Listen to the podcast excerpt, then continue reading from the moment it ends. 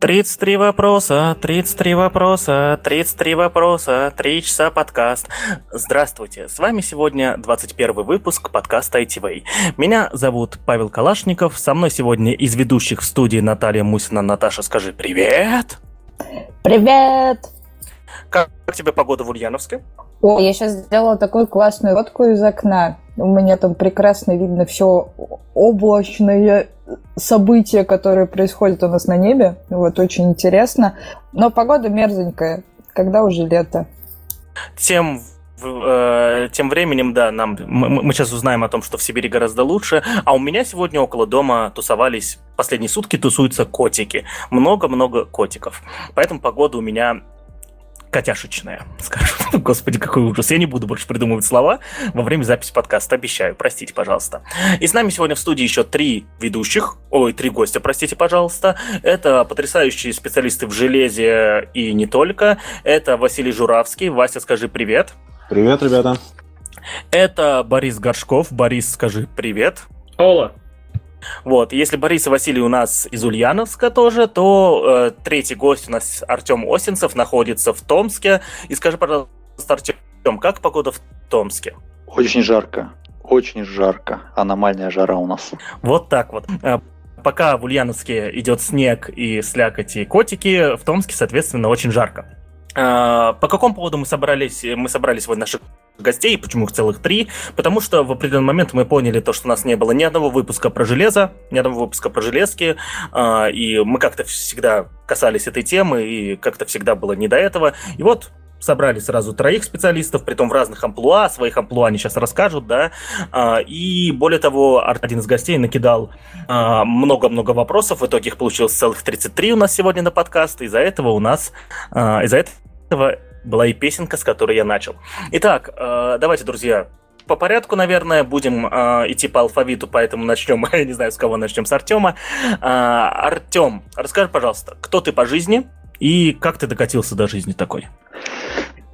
Так, ну, я даже не знаю, с чего начать. с рождения не буду. Ну, как докатился? Наверное, все началось, когда я только начал увлекаться э, железом. Не скажу, что программированием, а, наверное, железом. Это было на первом-втором курсе универа, когда я первый раз увидел, что, блин, есть что-то поинтереснее, то есть на компе уже надоело немножко программировать, и захотелось чего-нибудь такого железки сделать, чтобы оно само что-то делало без, без компа, в общем. Какая-то штука, которая сама что-нибудь делает без компа и делает это хорошо, лежит где-нибудь в маленькой коробочке и питается на батарейке. Сначала это была какая-то STM-ка F100, вот, но сходу было тяжело мне разобраться, и потом решил все-таки начать с Arduino. И это было просто прикольно. Это было клево, круто. Arduino такая интересная штука, что все, кто про нее знают, есть два лагеря, такие одни прям приверженцы Arduino, must have, другие говорят, нет, фу, true программисты и железячники с, нее, с ней вообще не связываются, а я как-то придерживаюсь такой нейтральной позиции, поэтому стараюсь избегать таких ситуаций. Вот. После Ардынки у меня что было? После нее опять начал работать с STM, потом на Меландры микроконтроллеры переключился от Эмеги. Потом, после окончания универа, меня взяли на, лаб, э, на работу в лабораторию в институте, где мы разрабатываем железячки разные для изучения электромагнитной совместимости и влияния внешних электромагнитных полей на работу интегральных схем. Изучаем этот вопрос, выполняем кучу грантов по этой тематике. Вот, так я познакомился с российским Меландром, с э, самым последним на тот момент, это три года назад, был 8T, такой э, монстр, можно сказать. Очень интересная и спорная штука. Вот, сейчас я, наверное, больше занимаюсь чем-то вроде интернета вещей. Вот меня так все время как-то метает то с одной стороны, то в другую сторону. Сначала я занимался прям глубоко железом, потом ушел немножко Э, уровнем повыше, это работа с Wi-Fi, а так, как хобби, например, для себя часто занимаюсь, ну, изучаю, по крайней мере, стараюсь уделять время ESP32. Это такой Wi-Fi модуль тоже достаточно популярный, он сейчас, по-моему, вытесняет прям Arduino сильно, потому что у него есть и Wi-Fi, Bluetooth, он потребляет меньше, он меньше места занимает, мощнее него, и во всех вопросах он так вот себя круто проявляет. Вот если так кратко, могу вот так о себе сказать. То есть я занимаюсь в целом обо всем. Хорошо, Артем. А ты как человек, который уже пару раз был на мероприятиях ITV, соответственно, если кто не знает, Артем у нас выступал на конференции в Томске в ноябре прошлого года и был на онлайн-конференции тоже, которая организовывалась Томской командой буквально пару недель назад. Вот, э, все ссылки, соответственно, его выступления я приложу в описании. Э, вопрос, э, не вопрос в том, э, что у нас есть такое правило, которое называется «фильтруй базар», и, коль уж ты упомянул некоторые вещи, ты некоторые объяснил, а некоторые упомянул, не объяснил. Что такое STM? Такое STM сотка, насколько я услышал. Ага. Да, э, STM — это такой микроконтроллер, это STM Electronics выпускает свои микроконтроллеры, их так и называют STM32, у них большая серия, то есть это, если говорить по-простому и кратко, это просто микроконтроллер. STM сотка – это конкретная модель STM F100. F100 RBT6, если быть прям точным. Это одна из самых популярных, ну, какое-то время назад была отладочная плата такая, которой, наверное, большая часть народа начинали. Это такой DevKit. DevKit – это отладочная плата для новичков. То есть ее покупаем в магазине, не надо ничего паять, там уже все распаяно, там есть все необходимые компоненты для того, чтобы начать. Вот. Ну и с нее, собственно, и начинается какое-то свое творческое такое начало в исследовании железа. Угу. А, погоди, ты как будто про Arduino сейчас рассказывала. Возможно, мне как-то сеть пропала, или ты про STM все-таки сейчас говорил? А Arduino? Почему за Arduino? Нет, это такие отладочные платы выпускают почти каждый крупный производитель микроконтроллеров. Arduino, да, это тоже такая платка, предзумевается, которая имеет все необходимое у себя на борту, так скажем, и ее просто стоит подключить к компьютеру, и то же самое, ну и можно программировать. А STM тоже выпускает свои отладочные платы, он довольно большая линейка разных поколений, разных версий контроллеров, и не только STM, их выпускают и например, Texas Instruments свои платы выпускает, да и, наверное, все самые крупные производители, их просто перечислять можно. Ну, в общем, в своем рассказе вкратце, значит, упомянул, получается, четыре а, марки, наверное, назовем так, марки отладочных плат. Это STM, это Arduino, это Android, первый раз о ней слышу, если честно, и ESP32, я правильно понимаю? Четыре вида. Да, ESP32 это такая сборка на основе компании Espressif. То есть э, компания Espressif выпускает свои чипы, это китайский производитель, и э, они разрабатывают такой вот микроконтроллер ESP32, ESP8266. Это самые последние, которые э, есть на рынке, так скажем, отладочные средства, ну и контроллеры.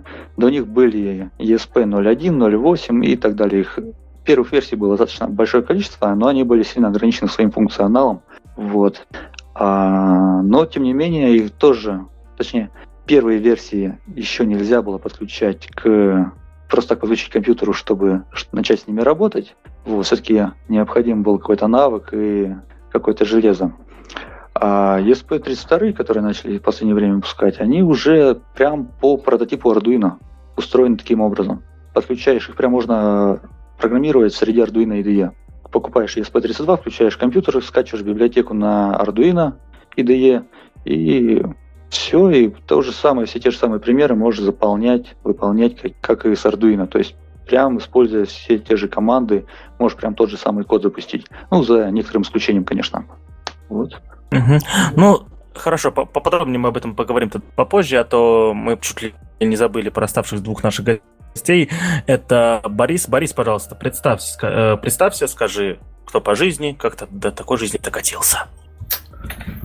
А, меня зовут Борис Горшков. Я программист э, в компании Ростелеком информационные технологии.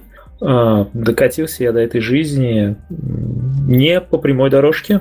Я пять лет своей жизни посвятил преподаванию, э, учил детей всякому разному, э, связанному с робототехникой. Э, ну, пять лет назад я понял, что что-то не так в моем жизненном пути, и вот пошел заниматься тем, чему, собственно говоря, до этого учил детей, то есть программировать разного рода железки. Я 4 года отработал в компании Rugadget. Начинал я от программирования микроконтроллеров, от тех же STM32, и в процессе раз, разработки различных устройств я успел э, э, на чем только не покодить. То есть от прям хардкорного э, bare программирования под микроконтроллеры до сборки операционных систем, э, сборки андроида, модификации андроида ну, в, в пределах разумного. Сейчас э, в компании Ростелеком я, собственно говоря, тоже собираю линухи под э, камеры, которыми, которые э, поставляет Ростелеком. А, судя по задержкам, Борис пытался не, не э, нарушить NDA и, видимо, с этим справился. А, хорошо, спасибо, Борис. Мы отдельно вернемся еще к тому, чем ты занимаешься. И у нас Василий, а, немного опоздавший, но все-таки все еще Василий. Василий, расскажи, пожалуйста, кто сейчас по жизни и как так случилось все. Я, да, извиняюсь очень. Я задержал трансляцию на 15 минут, похоже. Ну, меня зовут Василий Журавский. Э, прямо сейчас э, у меня своя компания по разработке и производству электроники э, находится в Ульяновске.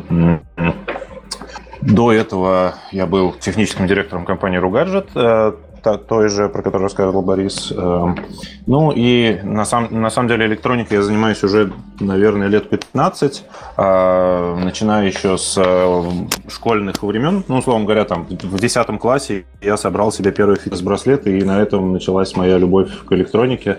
А, вот, э, потом были всякие конструкторские бюро, фотки там для космоса, для всяких других спецприменений. Потом были гаджеты, потом были интернеты вещей, медицинские устройства, очень много всего было. А, ну и в конце концов сейчас я пришел вот э, к такой модели. Я, по сути, являюсь уже, наверное, ну, несколько лет э, таким продюсером устройств, что ли, я не знаю, как точно назвать, но, наверное, в более понятном смысле это был бы э, такой менеджер в электроники.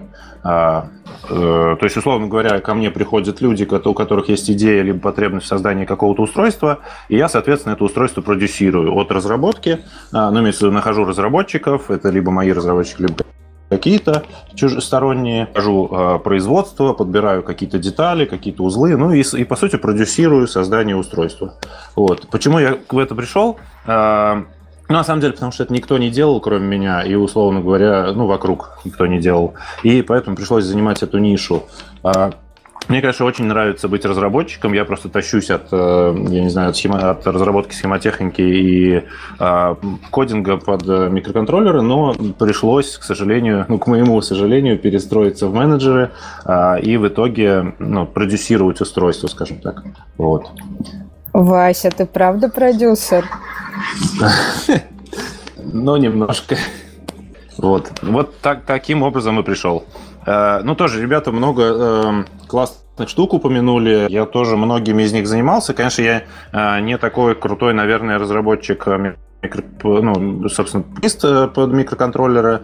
А я больше по схемотехнике. Я начинал со схемотехники, и, собственно говоря, ну, кодить тоже могу. Ну, как бы вот Сейчас основные компетенции это менеджерские, и, наверное, вопросы все ко мне могут быть в основном менеджерские. Вот. Как, что, где организовано, где какие там, что китайцы делают, что делаем мы, условно говоря. Ну, понимаете, вот как вообще в электронике все это устроено. Вот, в производстве, в разработке. Так. Вась, Угу. Все, как раз хотел попросить Васю замьютиться. А, спасибо, Василий. Э, ну, соответственно, нам понадобилось всего лишь там 15 минут, чтобы разобраться с вашими а, а, биографиями, да, и давайте перейдем к набору вопросов, которые у нас есть. А, многие из них составил, соответственно, Артем, но у нас тем, тем более есть э, и свои такие на вопросы для начинающих, да. И давайте тоже по очереди. Я думаю, что можете не коротко, все-таки у нас подкаст типа два часа, да, и здесь можно как раз-таки раскрывать многие темы, не бояться этого, да.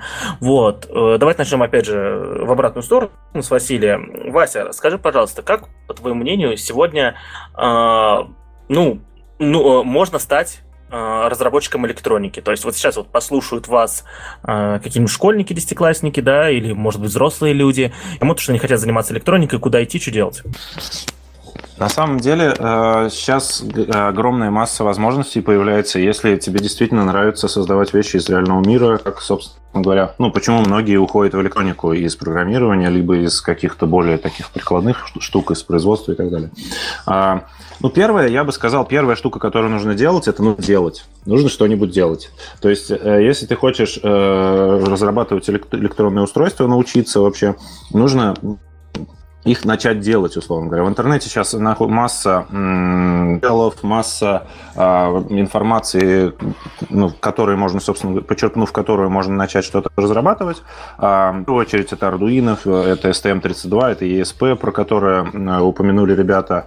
Э, и после этого я бы рекомендовал не останавливаться на энтузиастских таких штуках, на DIY, а накопив какой-то небольшой опыт, э, перейти в категорию, условно говоря, такого джуном, пойти джуном в какую-то контору. Не так важно куда, а, и не так важно, сколько тебе лет. Э, ты можешь быть одиннадцатиклассником и уже работать э, в какой-то конторе, там, джуниор-эмбедером вполне. То есть сейчас рынок труда так устроен. А, пойти в какую-то контору джуном а, или на какой-то проект. Это, этой конторой может быть и университетская лаборатория, этой конторой может быть и какое-то околовоенное там конструкторское бюро, этой конторой может быть частная компания какая-нибудь, какая-нибудь молодая или не молодая. Ну и там начать решать прикладные задачи. И уже дальше, когда тебе там через несколько лет станет, будет, станет более понятно, а, что тебе нравится, что не нравится, от чего тебя прет. Э, уже там принимать решение, а что тебе действительно нравится. Собирать линухи, тебе нравится bare metal программирование, тебе вообще нравится, например, конструирование железок и 3D-печати, я не знаю, там. Ну, то есть уже как-то вот определяться а, по, по ходу дела. Вот, я бы ответил так. Угу, хорошо, спасибо. Борис, э, есть ли тебе что добавить к ответу Василия? Что-нибудь, может быть, из личного опыта? Да, в общем-то, нету. У меня примерно такой же опыт, как у Василия. Правда, у Василия есть высшее образование, и вообще он умный, в отличие от. Но этот пример как раз доказывает, что и с высшим образованием можно, и без высшего образования можно вполне себе э, найти себя в программировании железок. Ну, в программировании вообще, ладно. Ну да, а, то есть э, самое главное, что нельзя забывать, то, что ITV пропагандирует вещь, то, что высшее образование не на бумажке, оно в голове. Вот. Но и наши уважаемые слушатели, вы должны знать то, что Борис и Василий долгое время работали вместе и, соответственно, несколько раз ездили в, в паре на форум ITV, который у нас проходит каждый октябрь, и не факт, что случится в этом году, да. Ездили и припали там по направлению железа как раз-таки, это опыт опытные люди в, именно в преподавании железа уже, да, в целом каждый из них, да, вот, и они вот работали друг с другом вместе и имеют право друг друга обзывать умными, да, вот. А, Артем, скажи, пожалуйста, есть какая-нибудь э, вставочка на тему того, как сегодня стать разработчиком электроники? Да, небольшое такое дополнение можно сделать. А, из-за того, что сейчас большое количество всяких курсов и, в принципе, материалов много, книжек много, Э, совет такой начинающим. Не бросайте только из-за того, что там, посмотрев пару уроков, вам не понравилось. Сейчас очень большое количество плохого контента. Вот прям плохого, ужасного. Где-то неправду говорят, где-то лукавят, где-то пытаются пересказать какие-то книжки, либо статьи чьи-то чужие. Много копируют друг дружку. Поэтому сам часто смотрю, сам учусь и вижу, что на одних ресурсах бывает скверная информация, на других получше. То есть смотрите разные каналы, разные источники используйте. Смотрите то, что пользуется большей популярностью. Потому что бывает такое, по себе знаю, что чем-то загорелся, какой-то идеей пытаешься не разобраться, увидел какую-то статью, либо, опять же, видосик обучающий, посмотрел и как-то все сдулся. Не то, в общем. Поэтому больше пробуйте, больше э, испытывайте, в общем, себя на такой стресс. Вообще разработчики железа это очень стрессовая сфера. Вот, наверное, все. У меня вопрос появился. Вот мы сейчас как раз говорим по поводу того, чтобы, ну, ну каким, кто такой вообще э, разработчик электроники, где этому учиться и так далее. А у меня, знаете, какой вопрос появился? А что из сопровождающего стафа нужно тому человеку, который только-только начинается? Ну, там, моток медной проволоки, там, не знаю, что-то там еще. Вот. Ну, потому что представляете, что, по идее, тебе нужно обладать не только возможностью посмотреть какие-то туториалы или там видосики на том же Ютубе, как это ранее было сказано, но и что-то научиться делать самому своими руками в том числе, да, то есть чтобы как это работает, там, как оно там начинает мигать, э, выполнять какие-то функции и так далее. А что в данном случае здесь можно посоветовать? Наташа, учитывая, что у нас много, так много гостей, у нас сегодня первый раз три гостя, ты, пожалуйста, когда задаешь вопрос, направляй, тыкай на того, с кого хочешь начать, чтобы услышать мнение. Ну, давайте, наверное, с Васей начнем, потому что Вася очень активно в этой теме, тем более, что он сам много всяких разных вещей собирает. Ну, и в том числе, если вы были у него дома, то вы знаете, сколько там всякого разного есть. Ну, я отвечу так, я не буду... Ну, я бы хотел, чтобы еще ребята тоже другие сказали, потому что самому интересно, как у них это устроено. А, вообще, ну, про себя скажу, что люб, ну, любой начинающий и продолжающий разработчик электроники имеет такой волшебный чемоданчик, условно говоря, в котором есть э, множество штучек от ардуинок и отладочных плат, там, паяльников, я не знаю, резисторов и прочего-прочего. То есть, условно говоря, мы немножко становимся такими советскими радиолюбителями по количеству, которые мы себе там приобретаем такие очки такие, все в щеки, в щеки складываем. Вот. Э, и, в принципе, без этого достаточно тяжело, потому что шаг вправо, шаг влево в разработке устройства у тебя, оказывается, чего-то нет. Надо идти в радиомагазин, там надо идти еще куда-то. И в связи с этим у меня короткий совет. Э, ищите локальные э, точки точки, э, точки притяжения электронщиков. Это местные хакспейсы, ЦМИТы э, и какие-то ну, подобные заведения, университетские лаборатории какие-то очень активные. Там чаще всего этого гораздо больше стафа. И, соответственно, э, можно не заниматься э, плюшкинством, условно говоря, не, не заниматься хаячением, не, не собирать у себя дома коллек, коллекции из радиодеталей и приборов, а непосредственно уже решать какие-то задачи, что-то творить. Вот, то есть совет такой, ищите Hackspace, ищите ЦМИТы, ищите университетские лаборатории, где вы можете себя реализовать, э, где есть все необходимое оборудование. Артем, что ты посоветуешь? Ну, да, наверное, конечно, для начала все-таки придется приобрести какие-то компоненты, хотя бы самый минимальный набор.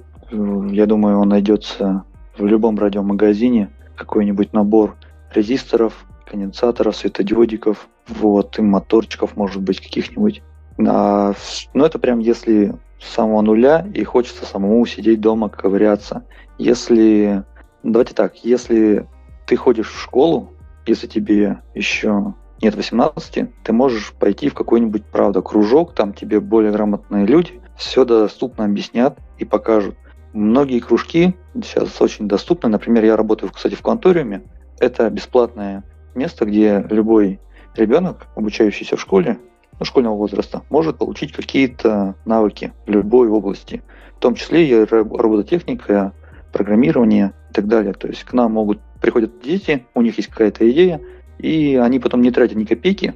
Мы сами закупаем все необходимые компоненты, помогаем им разобраться в своей проблеме, помогаем найти какое-то решение, и ребенок тем самым обучаясь, развивается и фактически ничего не вкладывает, то есть э, никаких материальных затрат у него нету. Это очень круто, потому что ну, понимаю, что, например, когда я начинал, у меня такой возможности не было, и многих, например, электронщиков, кто сейчас очень сильно этим занимается, я думаю, не хватало такого места в детстве. Вот, поэтому, да, какие-то, может быть, компоненты, хотя бы просто Arduino и минимальные компоненты лучше приобрести самому, но и, конечно, обращаться к сообществу, искать тех, кто в этом крутится. То есть сейчас комьюнити набирает обороты, и там достаточно много интересных и решений, и проектов. Вот. Так что как-то так. Ну и, Боря, я думаю, ты нам подскажешь, что можно э, себе взять в такой вот став, если ты хочешь начать именно программировать для электроники именно программировать, но на самом деле это достаточно бессмысленное занятие именно программировать без какого-то дальнейшего развития. Именно программировать э, можно где угодно. Для того, чтобы программировать, нужен компьютер. И, то есть э, электроника, как правило, программируется на C, компилятор C есть под э, любую операционную систему, которую вы скорее сможете себе найти. Так что электроника-то и не нужна Но чтобы стать разработчиком электроники, все-таки э, нужны, нужно именно программировать устройства, именно создавать их. Поэтому я советовал взять какой-нибудь э, клевый DIY проект, ну, например, 3D принтер, и попробовать его воспроизвести, собирая э, на своей шкуре ошибки, э, опыт бесценный и так далее. А, Наташ, ты удовлетворена ответами наших уважаемых э, специалистов? Вполне, мы можем двигаться дальше, я думаю. Хорошо. И, соответственно, у меня вопросы. Мы сейчас начнем с Бориса, наверное, на него отвечать. Э, Борис, какие сферы электроники, по твоему мнению, популярны сегодня в России и в мире, да? То есть, э, ну, грубо говоря, с, с какой стороны популярность? Наверное, не с потребительской, а вот именно когда ты разработчик электроники в чем-то, когда ты более востребован и, может быть, есть какие-то прогнозы на будущее? Хм, ну, именно когда ты профессионально разрабатываешь? Нет? Ну да, да, да. То есть ты вот разработчик электроники, да. В, э, в каких случаях ты более востребован? В каких сферах разработки электроники в России ты более востребован, ну и в мире в том числе? У меня вот нет никакого представления на самом деле о рынке труда э, разработчиков электроники, потому что в Ульяновске э, это военка, военка, военка, ругаджет, военка. Такой себе набор. Не очень репрезентативно. Ну, а, ну погоди, здесь разработчиком электроники мы еще называем все-таки имбедеров тоже, да? Вот, ну, по, в рамках подкаста, я думаю, пока можно объединить эти все две, две вещи.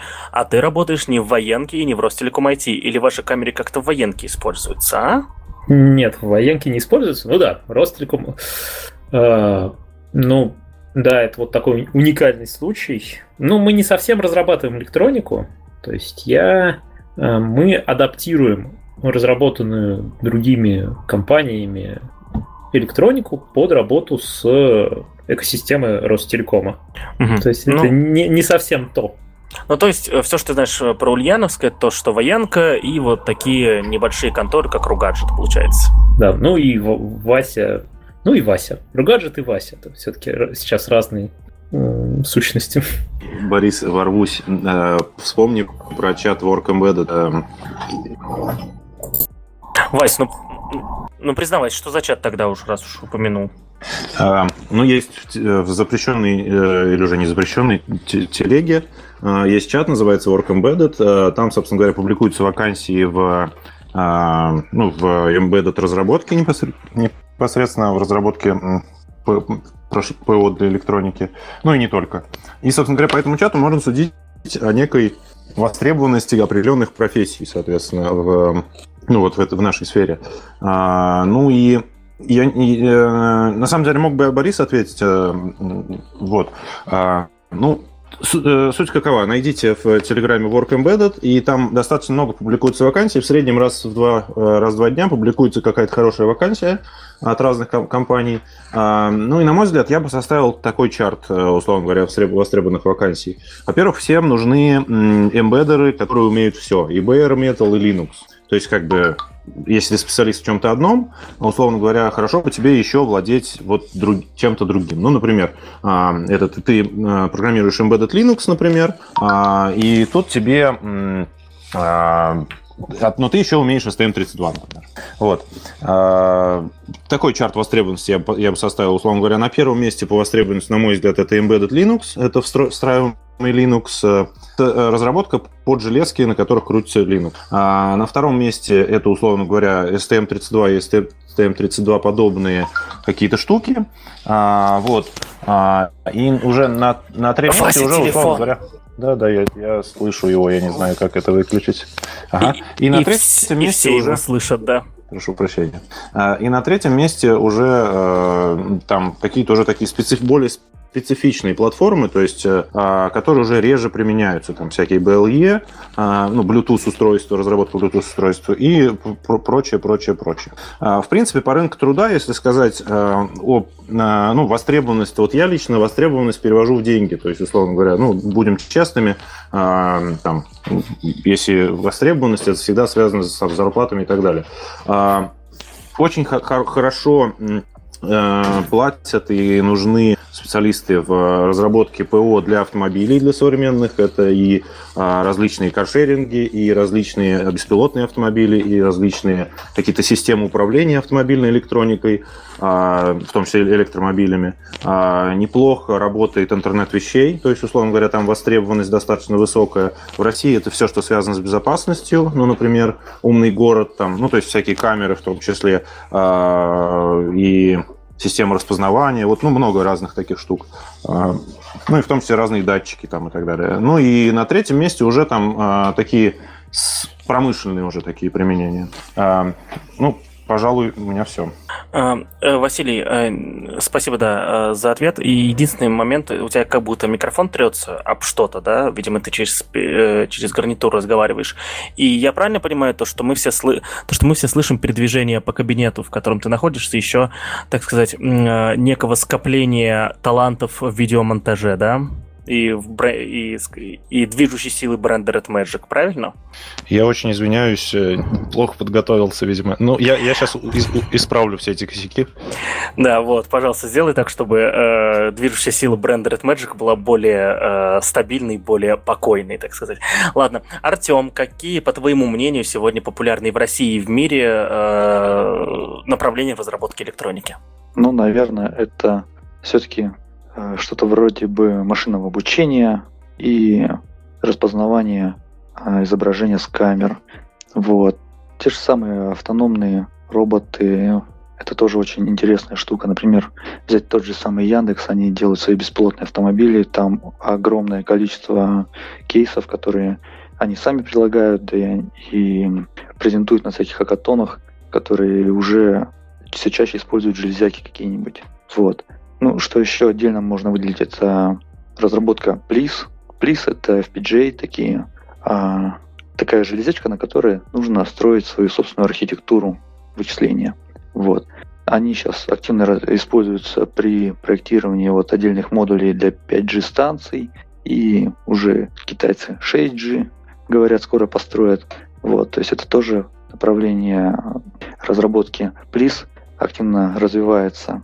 Также ну, вот, умные города и интернет вещей, конечно. Наверное, я думаю, что большая часть будет все-таки задействована в интернете вещей. То есть это куча мелких каких-то устройств, куча передатчиков, которые будут обмениваться данными и уметь, так скажем, по универсальному интерфейсу общаться.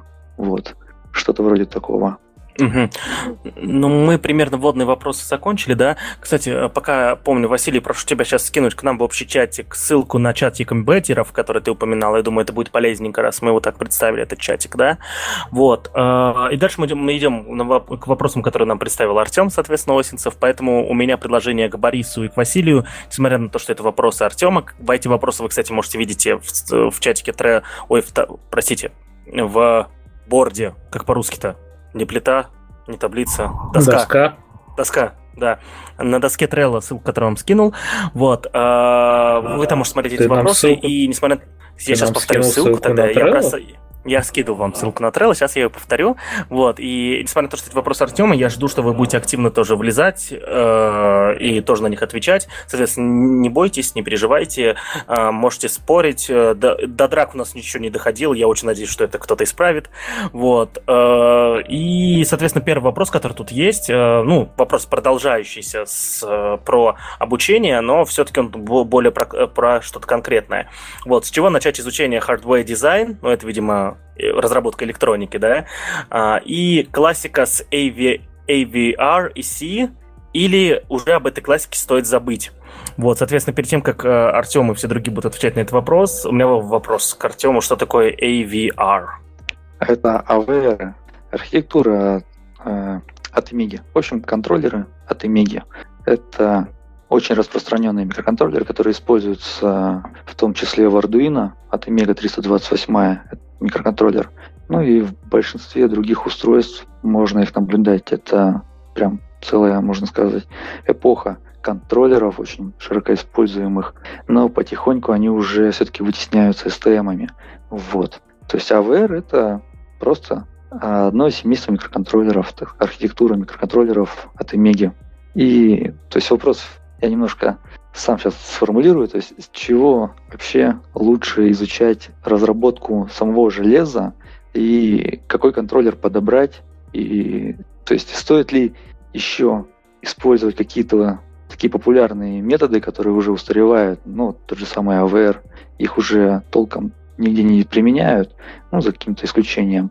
Может быть, все-таки уже стоит начинать с STM, либо с чего-нибудь другого, там, с ESP, потому что AVR, ну, все-таки отучишься ты на него, но работы фактически на нем уже не найдешь. Да и стоит ли оно того? 8-битный микроконтроллер, который полностью, так скажем, устарел. Он уже просто как динозавр. Это как э, приходят в школу, либо в универы, где до сих пор Паскаль, например, преподают. Как бы для общего уровня, конечно, это может быть и хорошо, если ты не планируешь больше заниматься программированием, но с точки зрения все-таки актуальности, ведь изучение нужно начинать с чего-то актуального, что потом пригодится. То есть я подучился и сразу куда-нибудь, как многие другие говорят, что сразу начинаешь что-то делать, пилить. Так вот, вот тут, наверное, такое. Ну, мое мнение насчет этого, например, я считаю, что на АВРах не знаю, сейчас уже не актуально учиться, хотя по ним очень много документации, много книжек интересных. Я с них сам начинал, но сейчас, например, я не знаю, где я могу э, отдать предпочтение этому микроконтроллеру от семейства, от Омега. Вот. Я бы все-таки всегда уже минимум STM и так далее, и что-нибудь другое взял. Вот. Маленький офтоп, Мусина, а маленький офтоп, Мусина, а когда на Хекслете будут курс по Паскалю, а?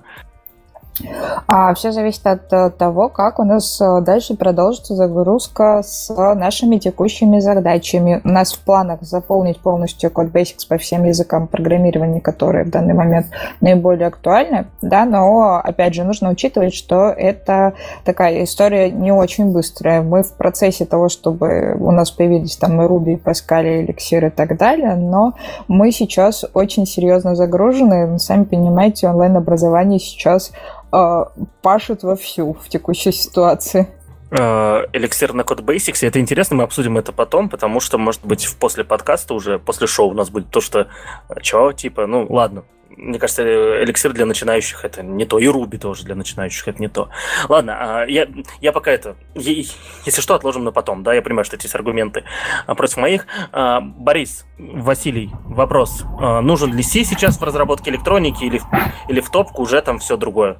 А, не, вопрос э, про архитектуру был скорее, потому что от C, ну, пока некуда бежать. C это наше все, на чем же еще программировать? А, вопрос, стоит ли тренироваться, стоит ли а, вообще использовать AVR? То есть были аргументы о том, что зачем, когда есть модный красивый STM32? Well, yes, but actually no. Э, если мы говорим... Ну, AVR рано списывать со счетов, хотя потому, что на них сделаны ардуинки.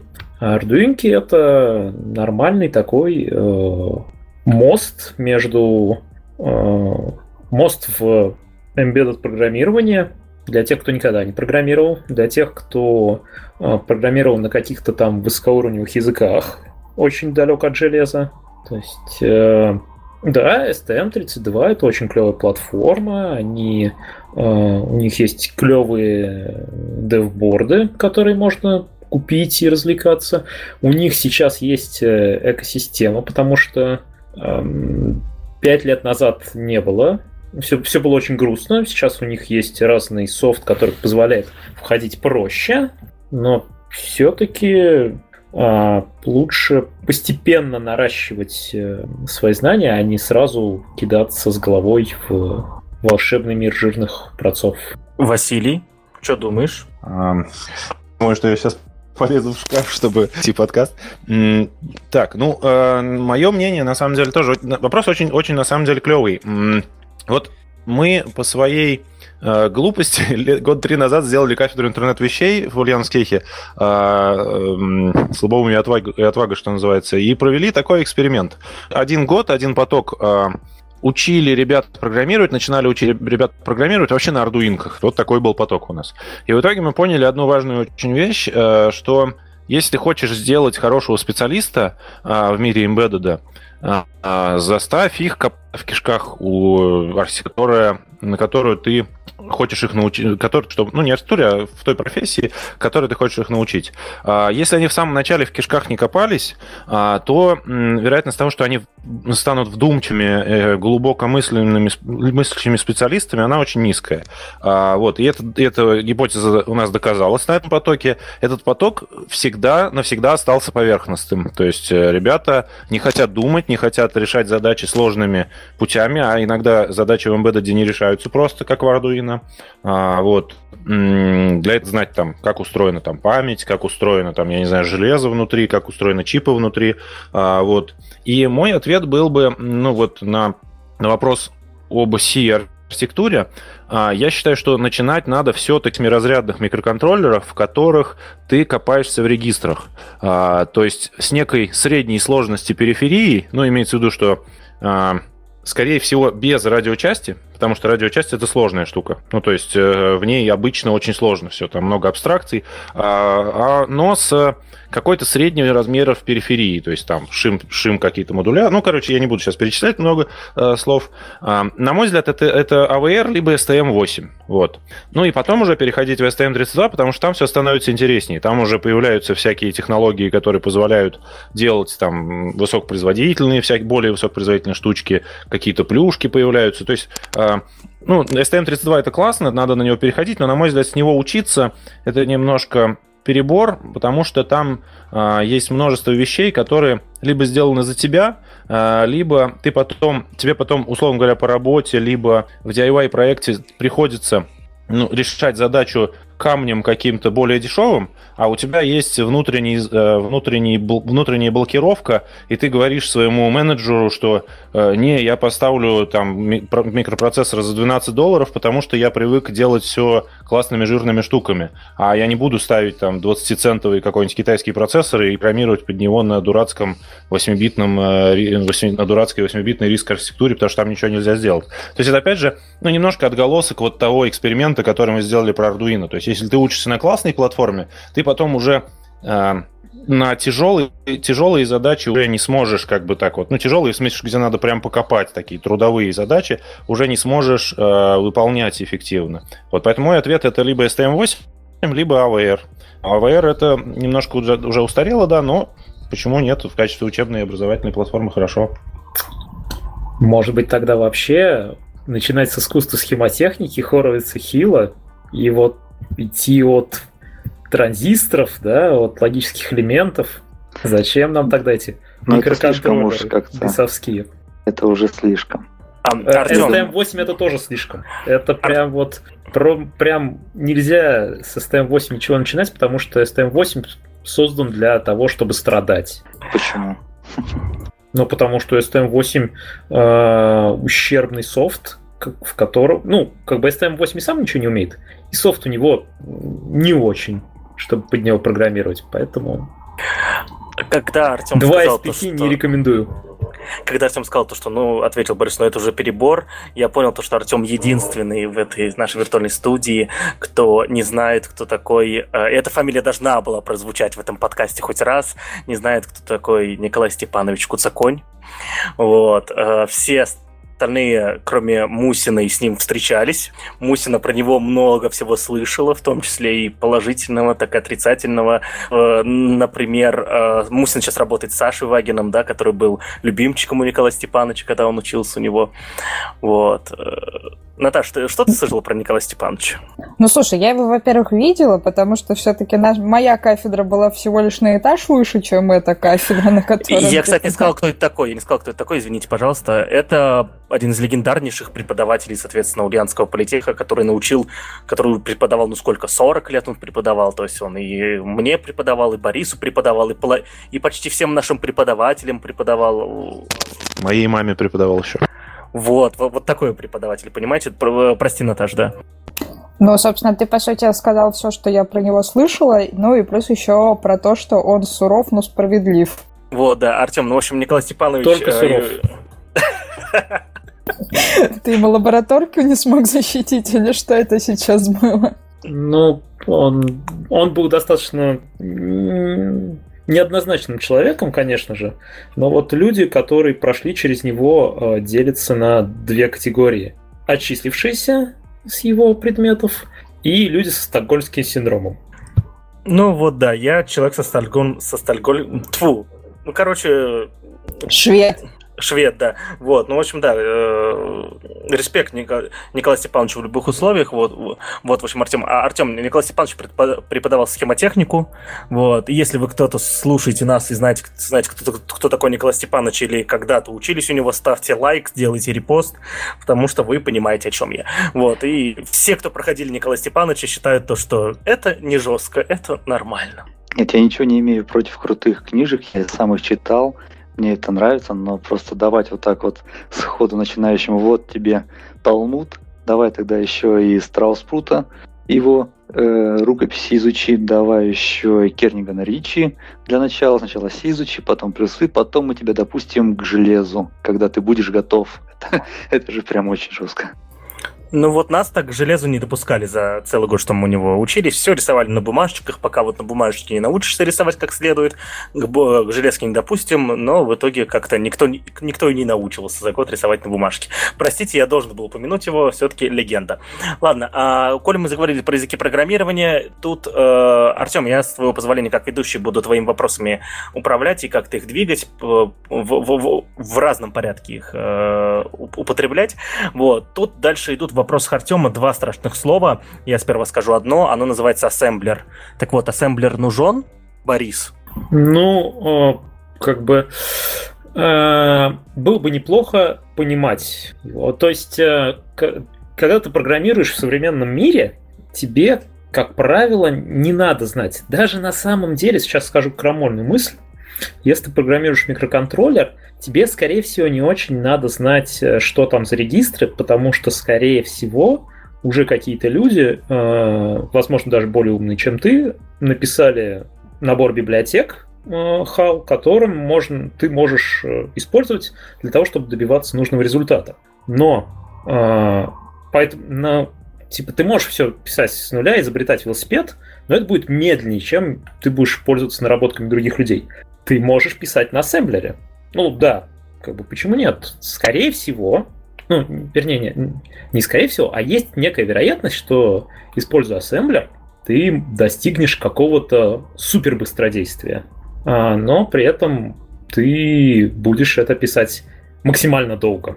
То есть в практике крайне редко приходится именно писать на ассемблере, но иногда когда ты отлаживаешь то, что ты написал, тебе а, ассемблер пригождается, ну, по крайней мере, а, когда ты со справочником можешь понять, что вот тут вот какая-то подозрительная активность происходит, и там, еще раз проверить, что компилятор делает из твоего кода то, что надо, а не то, что им хочется. Вот. Ну, то есть чисто в отладочных целях э, иногда понимать, что происходит. Артем, а сколько раз в жизни тебе приходилось использовать ассемблер в продакшене? На самом деле, наверное, пару раз, потому что, ну, правда, это нужна такая задача, где это прям необходимо. Чаще нет в этом необходимости. Хотя у меня есть такая забавная история, когда я недавно пошел, меня пригласили на соседнюю кафедру, где один, так скажем, опытный уже в годах разработчик разрабатывает одну коммерческую штуку, и он пишет исключительно на ассемблере. И другие разработчики, которые меня позвали, они просто говорят, посмотри и как-нибудь оцени, пожалуйста. Я посмотрел, и мне стало страшно. Там очень сложно пытаются повторить то, что делает C, то, что делает э, C++, а инструментами ассемблера. Там все очень сложно, и, на, кстати, к вопросу Хала, вот кто говорил, что Хал это хорошо, я тут не согласен, потому что изначально я писал все на регистрах, потом использую C, потом как-то мне пришлось использовать Хал. Пришлось только потому, что мне нужно было подключить огромную матрицу дисплея, и там руками это просто, конечно, было бы нереально. Но Хал намного сложнее. Например, в 832 он работает сложнее. Вот так вот просто. А что такое Хал? Вы тут а, обсуждали? Или я как-то это прослушал? Просто я не знаю, что это такое. А, HAL — это аббревиатура от Hardware Abstraction Layer. Это ну, некий набор библиотечек, который дает тебе э, доступ, ну как доступ, какие-то методы работы с периферией. Такой ОП в железе. Ну, kind of. Uh, да, еще одно, одно применение ассемблера я вспомнил. Uh, я однажды ковырялся в библиотечке для о, светодиодной ленты на Arduino. И вот в светодиодной э, ленте э, требовались очень строгие тайминги, там, с какими-то э, очень четко выверенными микросекундами, а Arduino, ну, в силу своей, э, своих особенностей, физических ограничений, не могла так быстро какой-то осмысленный код исполнять, написанный на C. Поэтому там были ассемблерные вставки, в которых с точностью, ну, вот помещалось э, в, э, скажем так, цикл, за который надо было выдать э, некую команду на эту светодиодную ленту 20 команд ассемблерных AVR, и вот там было 20 команд, среди ну, прям идеально выверены, поэтому вам ассемблер может пригодиться, если у вас жадный менеджер, и он говорит вам, а, не используй дорогой жирный процессор, а используй вот это вот дешевое, дешевое, восьмицентовое. Да. Решение. Решение, спасибо, спасибо. Именно это слово я искал. Василий, давай твое мнение про ассемблер и пойдем дальше. Нафиг его? Нафиг ассемблер. А ну, я шутка. Нас... А, да, давай, продолжай.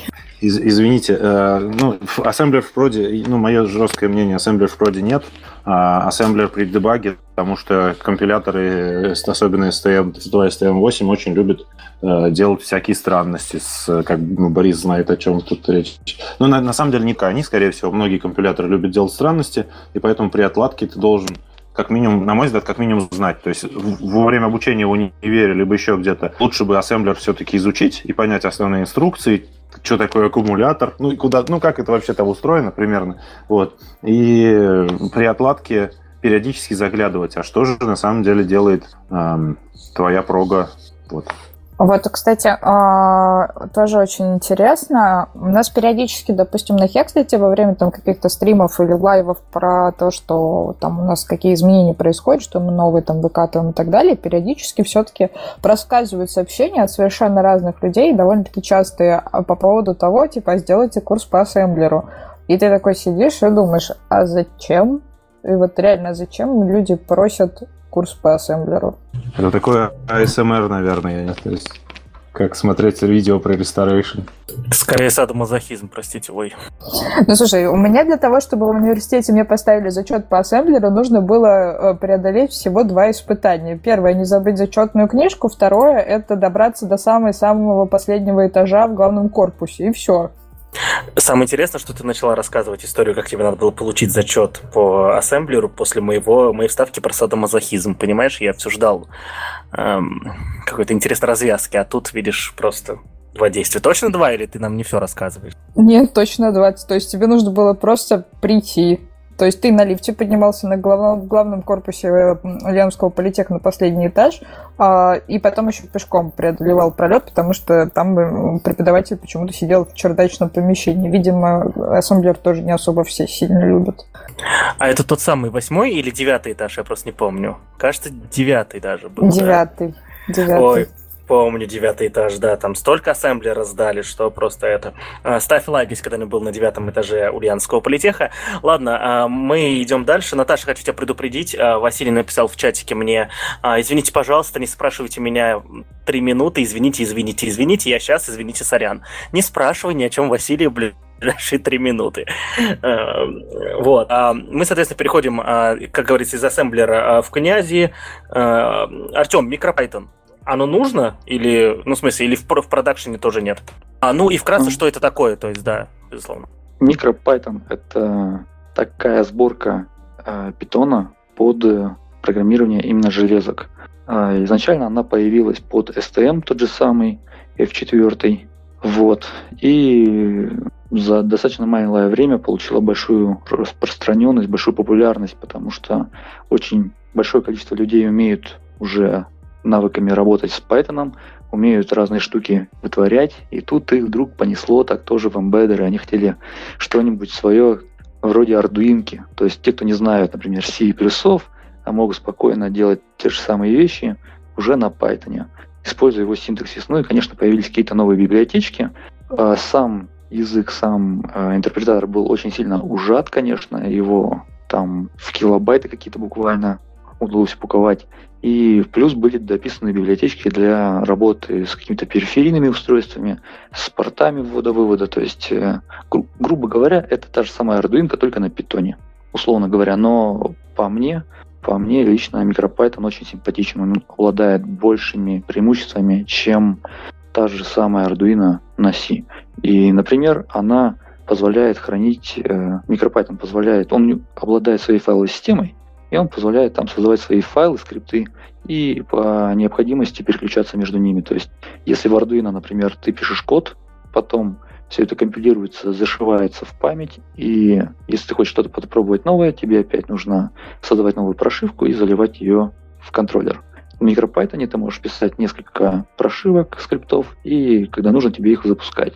Там есть файл стартапа, то есть э, файл инициализации, который позволяет какие-то вот эти манипуляции со скриптами выполнять.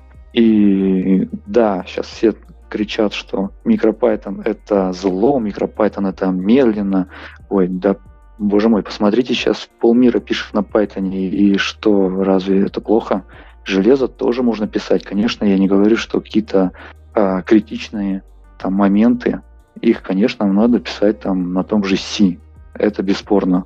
Я не говорю, что MicroPython это панацея, это новая ветвь развития, хотя это безусловно так, но использовать все-таки нужно уметь. Это интересная штука.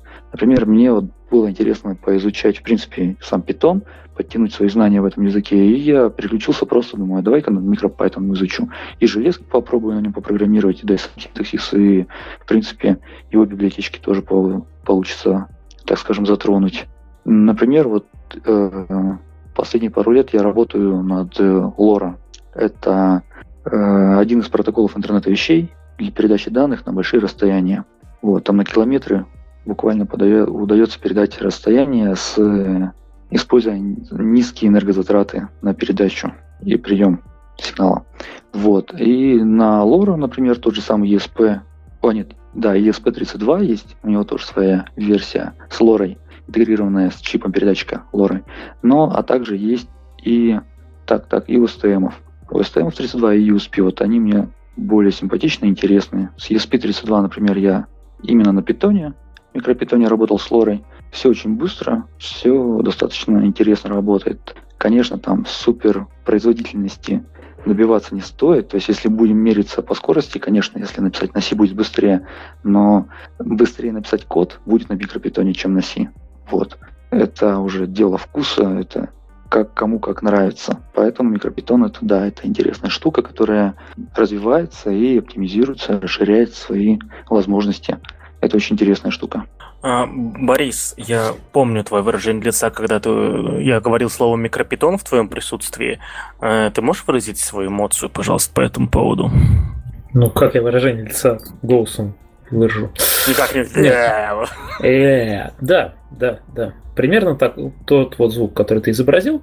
Нет, на самом деле, а, вот э, есть э, у меня некое видение того, что баланс между быстродействием и скоростью разработки должен существовать. Ну, вернее, как бы для меня идеальный баланс. Вот для меня идеальный баланс это C, то есть на одном э, полюсе этой дихотомии лежит ассемблер, где, ну, наверное, ты сделаешь оптими... оптимизированную программу, хотя не факт. Ну, если подразумеваешь, что ты умный, и ты сделаешь на ассемблере оптимизированную программу, но это будет гораздо медленнее, чем на C. То же самое ты сделаешь. А, на C будет медленнее, чем на Python разрабатывать. Но работать оно будет при этом с нормальной скоростью, а не так, как вот.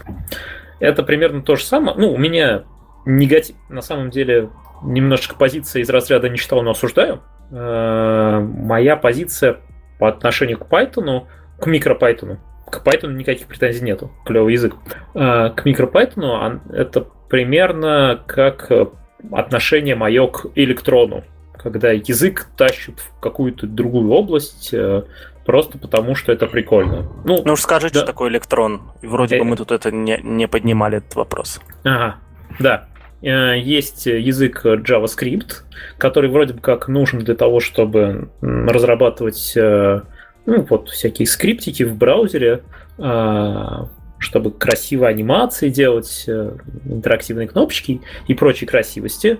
Его, ну, то есть, как бы он лучший в своем роде, потому что единственный.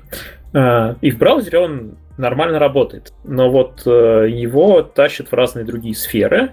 Там в бэкэнд, э, например, Node.js или в мобильную разработку.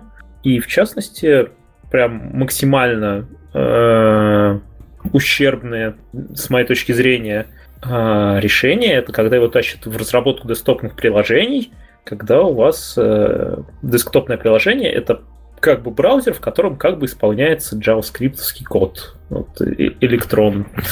Не люблю такое, и осуждаю всячески, и MicroPython тоже достается мое негодование просто за компанию. Ну да, кстати, э, по поводу электрона сейчас тоже будет камень в огород. Э, когда э, сейчас, к сожалению, все самые большие приложения мессенджеры работают с помощью электрона. Это и Telegram, это и ВК, это и Slack в том числе. Вы знаете, я как, только один момент в моей жизни появился, когда я наконец смог одновременно запустить и Telegram, и ВК, и Slack мессенджеры на, своем, на своей Linux-машине. Это был момент, когда у меня стало 32 гигабайта свободного на 32 гигабайта оперативной памяти на компьютере. 32 гигабайта, чтобы запустить три мессенджера. 4, я даже Discord еще могу запустить параллельно. Вот такой я бог, поняли, да? Оу май, оу май. Ну это вот как шутка про то, что из-за закона Мура э, вычислительные мощности растут так быстро, что программистам приходится использовать фреймворки, чтобы программы продолжали тормозить. Вот, да. Все верно. А закон Мура, если кто не знает, а, я сейчас что-нибудь не так скажу. Короче, я попытаюсь сейчас развести закон Мура, все-таки я же инженер где-то, наверное, еще глубоко.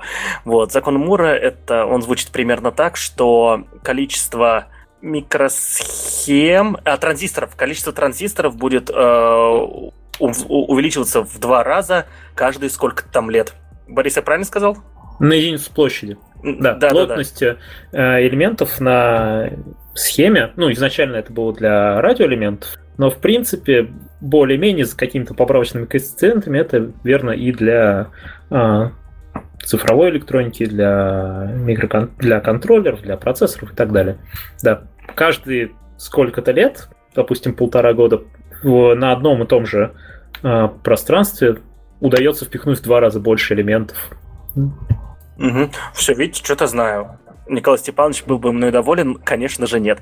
А, ладно, а, давайте заканчивать про MicroPython. Я знаю, что у Василия есть короткая реплика по этому поводу. Он, наверное, к нему относится так же, как к ассемблеру, да? А, про MicroPython э, скажу так. А, это интересный эксперимент. А, я думаю, что большинство электронщиков относятся к нему так же, как э, веб-разработчики в свое время относились к только появившемуся Ruby. А, да, прикольный эксперимент, да, что-то вроде интересное, но что-то для чего это, зачем так сделали-то? Ну, то есть, э, э, и, на мой взгляд, субъективно, это интересный эксперимент. В проде пока, наверное, для, для себя, для меня неприменимо, э, но посмотрим, что будет дальше. Я бы пожелал удачи ребятам, которые такие эксперименты делать. Ну, как в случае, наверное, с Ruby, э, ты говоришь, наверное, про Ruby в вебе, конкретно про Ruby on Rails, да, а, тут, наверное, разговор в том, что да, мы будем а, использовать его когда-нибудь в продакшене, но в тех местах, где он будет тормозить, все равно будем вставлять что-то старое и проверенное, либо какие-то костыли. Ладно, а следующий вопрос, соответственно, я опять э, фривольно пользуюсь э, списком вопросов от Артема и перекидываю на следующий вопрос. А как в вузах обстоят дела? Где сегодня в России, а может быть вы, вы знаете примеры еще в мире, лучше всего учат электронщиков или все-таки надо идти на прогера просто и потом там покодишь такой там на Паскале на первом курсе поймешь, что железки твое и все такое. Что вы думаете, Василий, по этому поводу? Ну, субъективно, э, если коротко отвечать, то на самом деле э, хорошо учат э, embedded разработчиков там, где традиционно хорошо учили инженеров. Это ну, топовые вузы Москвы, это условно Бауа и МФТИ, это Питер, ИТМО, и политех. И, ну, и это Восточный полюс, это Томск, Новосибирск, в первую очередь Томск. Ну, там вот, ну там множество, я не буду сейчас вузы называть, но условно говоря, вот на мой взгляд это такие полюсы, где хорошо учат железу. Ну и периодически появляются такие самородочные такие штуки. Условно говоря, в каком-то локальном регионе э, рождается какой-то чувак, который за собой тащит там э, кафедру в течение там лет, например, и создает такую за собой какой-то ворох специалистов. То есть они периодически рождаются, также умирают, уходят в коммерческую разработку. Э, но, скорее всего, в регионах это чаще всего ну, вот это вот стихийные такие самородочные истории, а, но из, из, из года в год, десятилетиями хорошо учат эмбедеров вот именно в этих трех-четырех точках, на мой взгляд. Э, ну, вот это а, ведущие инженерные вузы Москвы и Питера, а, Томск, Новосибирск. То есть вот Артем, в каких конкретно вузах Томска и Новосибирска учат, соответственно, embedded и разработчиков электроники? Я бы сказал, что конкретно embedded и электроники, точнее, embedded, например, я не знаю, где учат в Томске. То есть я, что подразумеваю под embedded, это хорошее понимание железа, хотя бы выше среднего. Ну, хоть, то есть, что значит выше среднего? То есть ты, не, конечно, не будешь разводить с нуля какие-то сложные платы, но ты будешь понимать процесс, какой происходит, как подбираются компоненты, почему они расположены так или иначе. Вот. Это первый момент. Что касается железа, второе – это разработки под э, вообще микроконтроллеры. Это, по-моему, больная тема не только Томска, да и, по-моему, во многих других округах России, да и, в принципе, в странах СНГ, как мне так кажется, сколько я общаюсь с другими людьми, кто занимается разработкой. Например, в томских вузах, если говорить, всего может быть пару кафедр, где занимаются, вот, э, уделяют этому как достаточное времени, я так скажу. Ну, например, в Тусуре, вот в нашем университете, а, они сотрудничают с Меландром, и Меландр им поставляет свои отладочные комплекты, и наши преподаватели, так скажем, на своем энтузиазме что-то пытаются донести до студентов, но опять же, Министерство образования очень интересная штука, которая говорит сейчас больше времени нужно проводить самостоятельно на изучение. И все свелось к тому, что если раньше на программирование контроллеров уделялось время в три семестра, либо четыре семестра, а сейчас это один семестр. Один семестр, там каких-нибудь 40 или там 30 часов. Это ужасно мало, но нереально что-то преподавателю преподнести. Я с таким сталкиваюсь постоянно. То есть с кем из преподавателей пытаюсь узнать, как им как они вообще в принципе преподают и что они тоже думают по поводу электроники преподавания, они просто с такой тоской и грустью говорят, что все, кончается электроника, потому что э, если это преподается, то это очень мало, если это не преподается, то это все ограничивается, то есть я имею в виду практических занятий, если нету, то это все ограничивается какой-то сухой теорией, которая никак не прикрепляется практикой. И, то есть, ну, я не считаю, что это embedded разработка, обучение embedded. Чаще всего это самоучки, вот саморазвитие какое-то у студентов тем, кому где-то рассказали какую-то теорию, они загорелись, и потом они сами начинают что-то покупать, экспериментировать, либо где-то там дополнительно искать информацию. Потому что в институтах у нас ну, нету такого, чтобы прям можно было прямо сказать, вот он закончил на embedded специалиста, теперь он может спокойно устраиваться куда-нибудь в европейскую компанию, которая, не знаю, автомобили производит, либо что-нибудь такое интересное. Поэтому это очень все плачевно, по-моему. Вот как-то так. Угу. Борис, э, ты предстал перед нами как э, человек, который знает про Ульяновск э, в основном, да?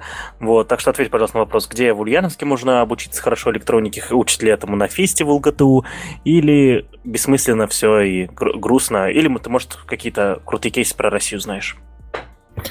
Ну, а, как бы хорошая новость. Э, в УЛГТУ действительно учат. Эм, плохая новость, учат так себе. Э, у нас, ну вот я учился, не закончил, правда, э, но, тем не менее, я учился на специальности ЭВМ, электронно вычислительный машинный комплекс системы и сети. И там как раз готовили примерно программистов, близких к железу. Ну, в теории, по задумке этой, этой специальности. То есть э, со мной поступило где-то человек 60. А, человек 40, наверное, не числанулись к пятому курсу и сдали, там получили свои дипломы. Насколько я знаю, из всех вот моих э, однокурсников э, с железками более-менее работает э, один я. Вот. Может быть, я просто с кем-то не поддерживаю связь, но вот большая часть моих э, товарищей, они ушли куда-то в другие области. То есть э, не стали связывать свою жизнь с э, железками просто потому, что это было, ну, не привили им любовь, что ли, не знаю. Но есть э, в УЛГТУ э, замечательный, э, ну, то есть э, есть в УЛГТУ факультет информационных систем и технологий, там есть замечательный э, декан э, Кирилл Валерьевич, и у него есть, э, скажем так, ну, наверное, это такой подпроект, э, команда робототехников, э, ребята участвуют в разных соревнованиях по робототехнике студенческих, ездят постоянно куда-то.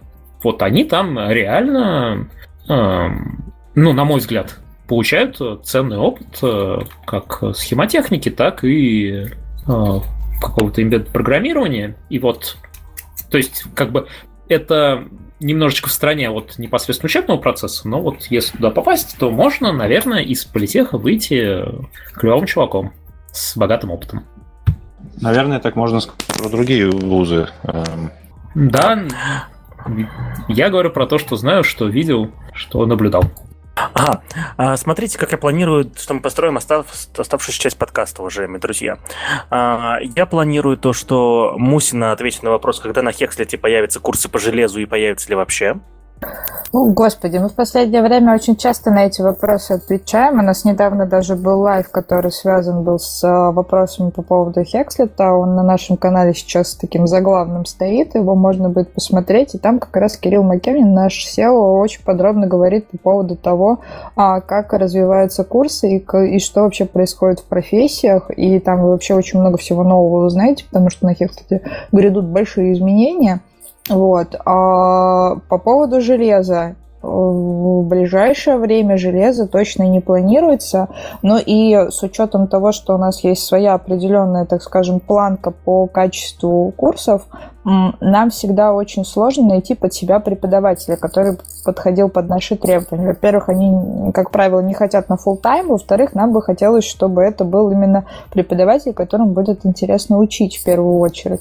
И если вдруг э, среди наших слушателей есть те ребята, которые могут порекомендовать там своим знакомым, либо у них есть, допустим, знакомые, которые хотели бы стать преподавателями по этим направлениям, приглашайте их к нам, зовите их к нам.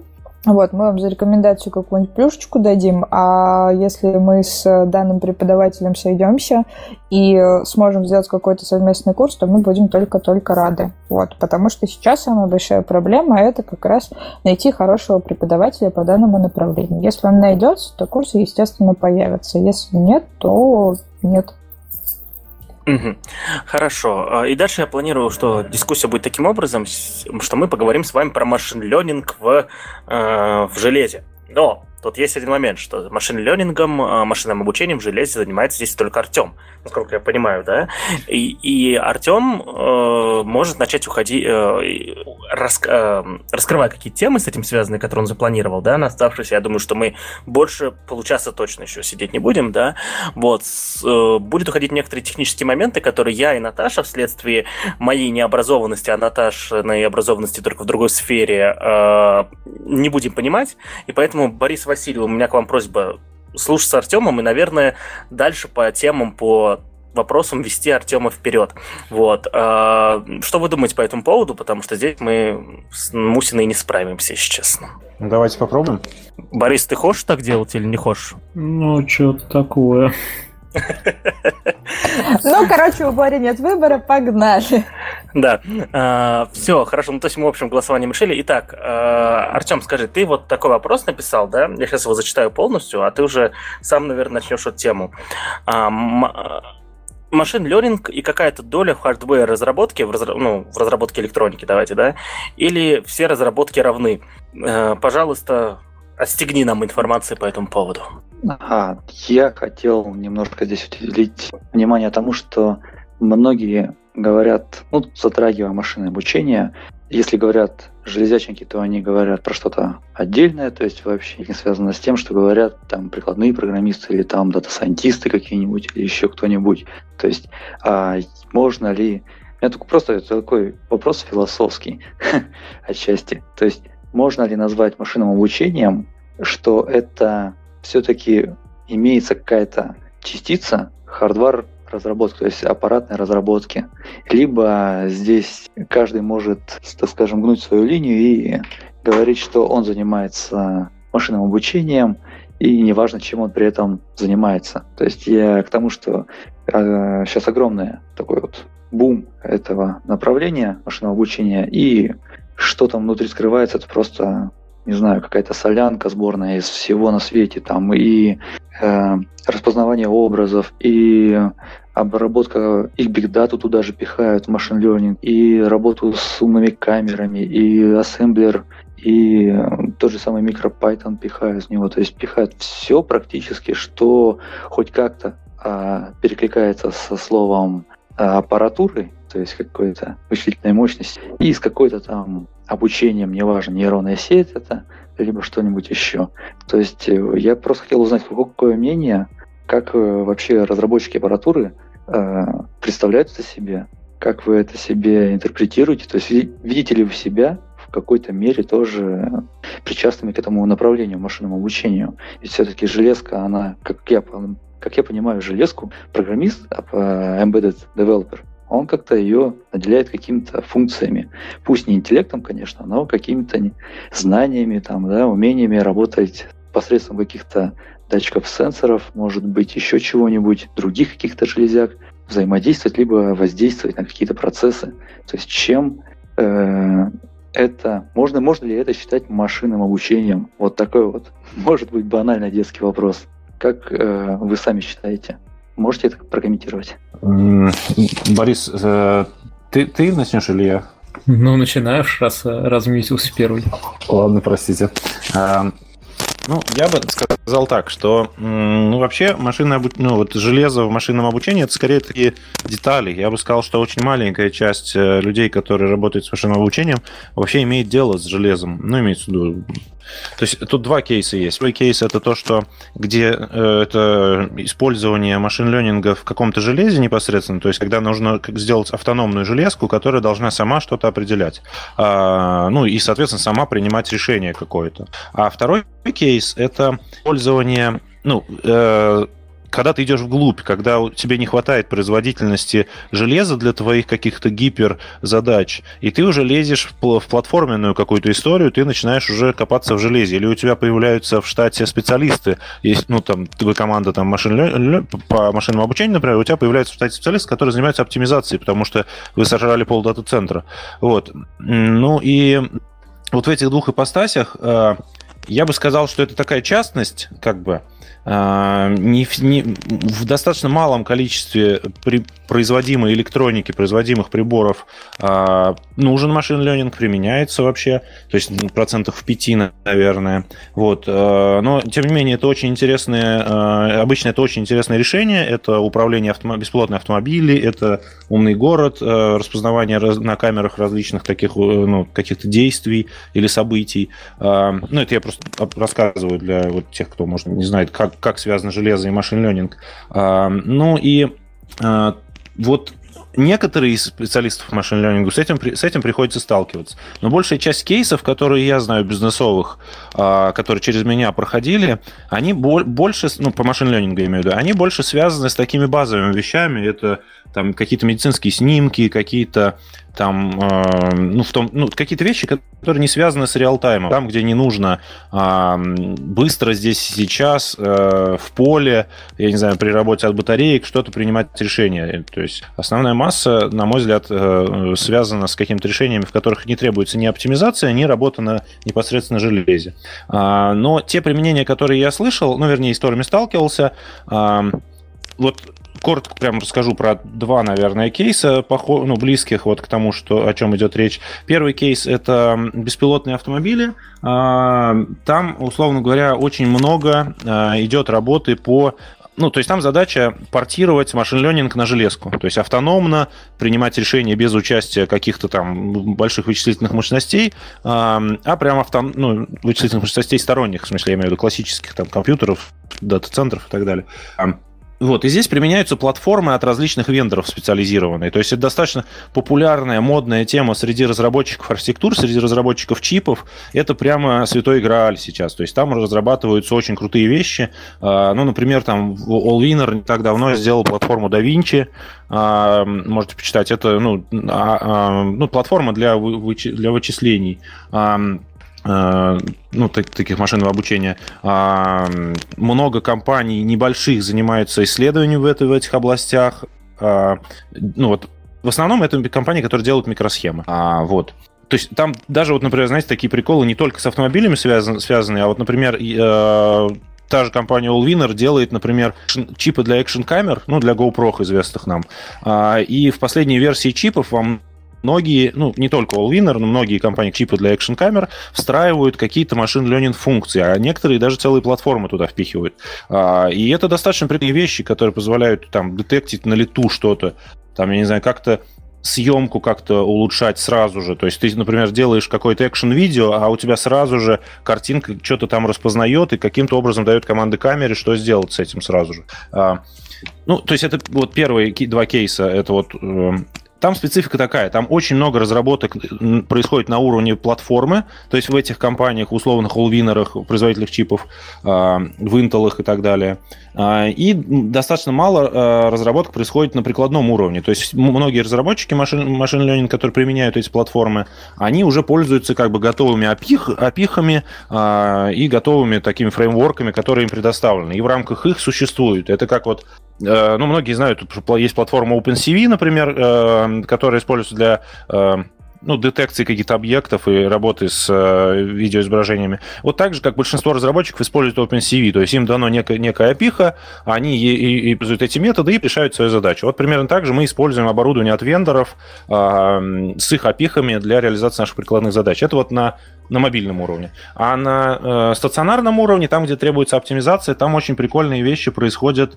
Э, то есть ну, вот на переднем крае, то что там какие-то альтернативные вычисления люди придумывают для того, чтобы э, наши машин-ленинг системы, которые э, создаются какие-то инфраструктурные, которые работают постоянно, которые требуют постоянно, ну, решают какие-то постоянно каждый день какие-то задачи, чтобы не жрать там мегаватты, триловатты или, или что там дальше идет, энергии и не тратиться на какое-то дорогое железо, создаются какие-то альтернативные вычислительные ядра, которые используются ну вот, вот для оптимизации. Вот. И здесь тоже очень прикольно э, все, но опять же большая часть разработок это все же, на мой взгляд, вендоры. Это Intel, Allwinner и так далее, Nvidia. И, э, ну, то есть большая часть работы там происходит. А уже люди, которые это применяют, используют некую готовую опиху. Как бы. Вот. Я уж извиняюсь за такой долгий спич. Ну вот мое мнение, что ну, вот, обзорно так вот как-то. Прикольно. А, например, то есть все-таки больше это прикладная задача, да?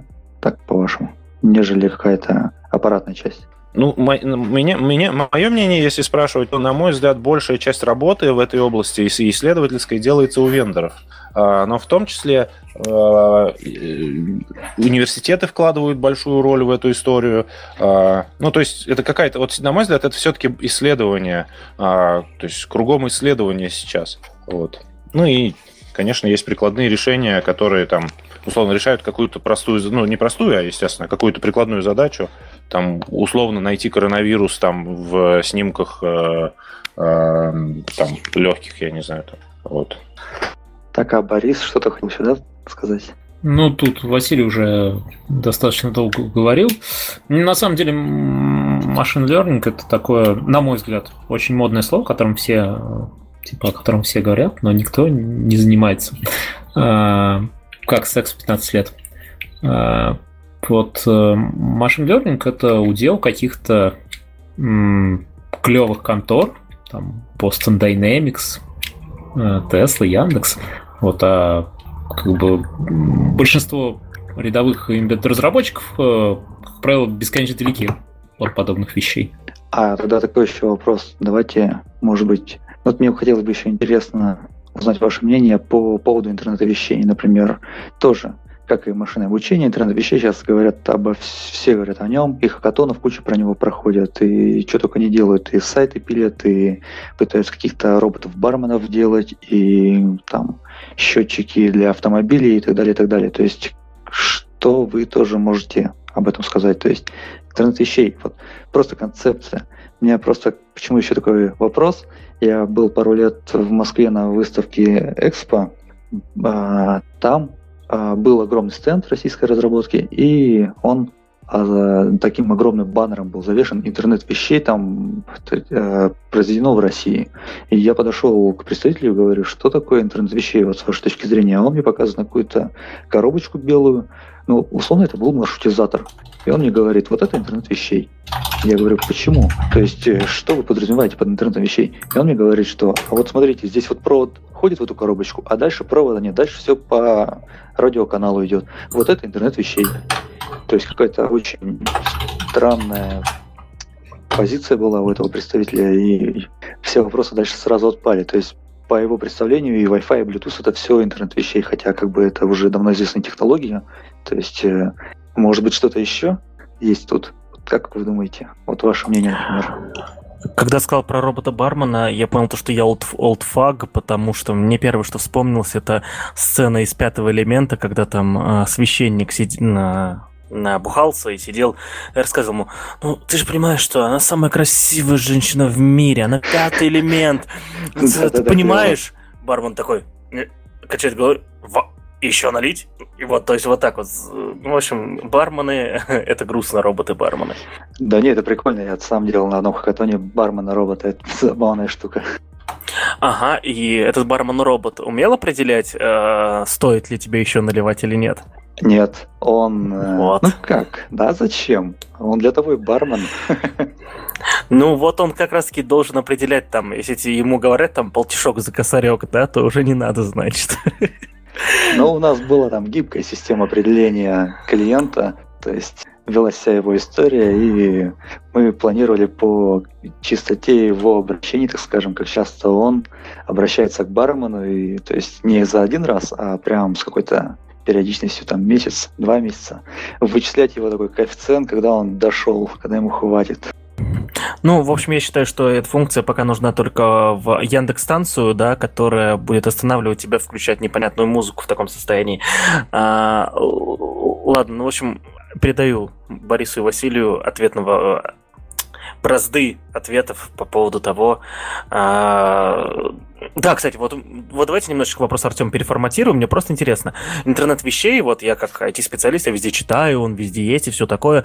А у меня из интернета вещей дома ну вот Яндекс-станция только, наверное, но она и то вот не особо интернет-вещь, она больше хаб, да, для интернета вещей. А больше ничего нету. А, прости, у меня же есть это, как же это называется? Грелка для воды, господи, забыл. Твой удивись, что за рак речи. А, этот... Вот, водонагреватель. Водонагреватель, да, он называется. Водонагреватель, который по Wi-Fi есть. У него есть Wi-Fi флешечка, которую специально отдельно покупал за там одну 20% его цены, да, эту флешечку вставил в него, подключил ее к Wi-Fi, один раз настроил, когда мы нагревать воду, и все, на этом интернет вещей закончился. Вот. А, когда мы все будем напичканы, когда наши дома будут напичканы электроникой? Никогда наша экономика в кризисе, мы все умрем. А, нет, ну, э, на самом деле, это как раз вот тут э, я вижу рост интернет вещи, ну, как бы вещи, они э, начинают... Э, так, сейчас не сморозить бы фигню. Э, это естественный процесс, как мне кажется, что все больше и больше э, каких-то бытовых приборов будут э, подключаться, будут иметь доступ к сети, будут э, каким-то образом управляться ну, самый, э, наверное, такой распространенный, клевый э, use case это когда э, у нас есть какое-то устройство, которое не игрушка, а реально устройство, которое делает функцию, для которой предназначено прежде всего, делает ее хорошо, ну и при этом ты еще можешь смотреть, связываться с ним через интернет, с этим устройством. Это, ну, например, Xiaomi робот-пылесос.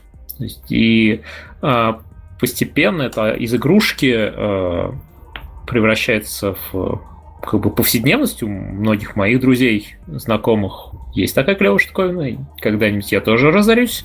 А, и ну, э, э, этот процесс, я не могу прогнозировать скорость того замены а, привычных вещей на вот какие-то умные, но мне кажется, что это такой тренд, который будет сохраняться, если человечество не убьет себя каким-нибудь образом. А, а разве робот-пылесос это интернет вещей? То есть идея в том, что у тебя все-таки что-то отправляется из интернета. Или современные роботы-пылесосы, они как-то, там, я не знаю, да, праздники можешь... вычисляют? Слушай, современный робот-пылесос ты можешь э, с работы управлять и сказать, эй, пес, иди, сходи, убери в гостиной. А то у меня там другой пес навалил, да? В таком случае обычно не стоит, но да, да, примерно. Мусина, а у тебя как много дома всяких э, электронных псов, которые что-то делают? Я про интернет вещей сейчас.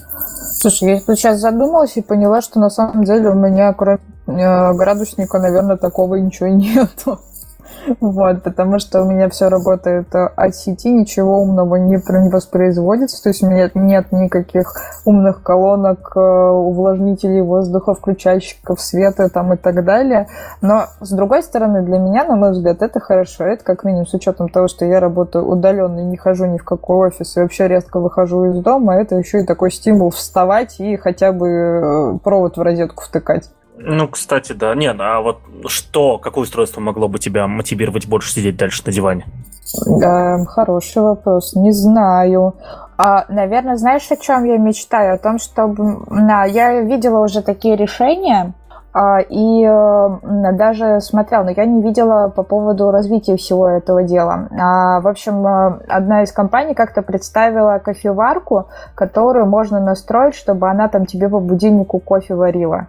Вот, чтобы ты такой мог настроить, она там загружалась, ну, ты, ну, там, ты загрузил там в нее зерна, чтобы она, в общем, автоматически все перемалывала там, в каком-то супер бесшумном режиме, но чтобы ты такой просыпался, и у тебя к определенному времени уже э, был готов кофе. Вот. Вот такой, такой, наверное, штуки мне бы не хватало.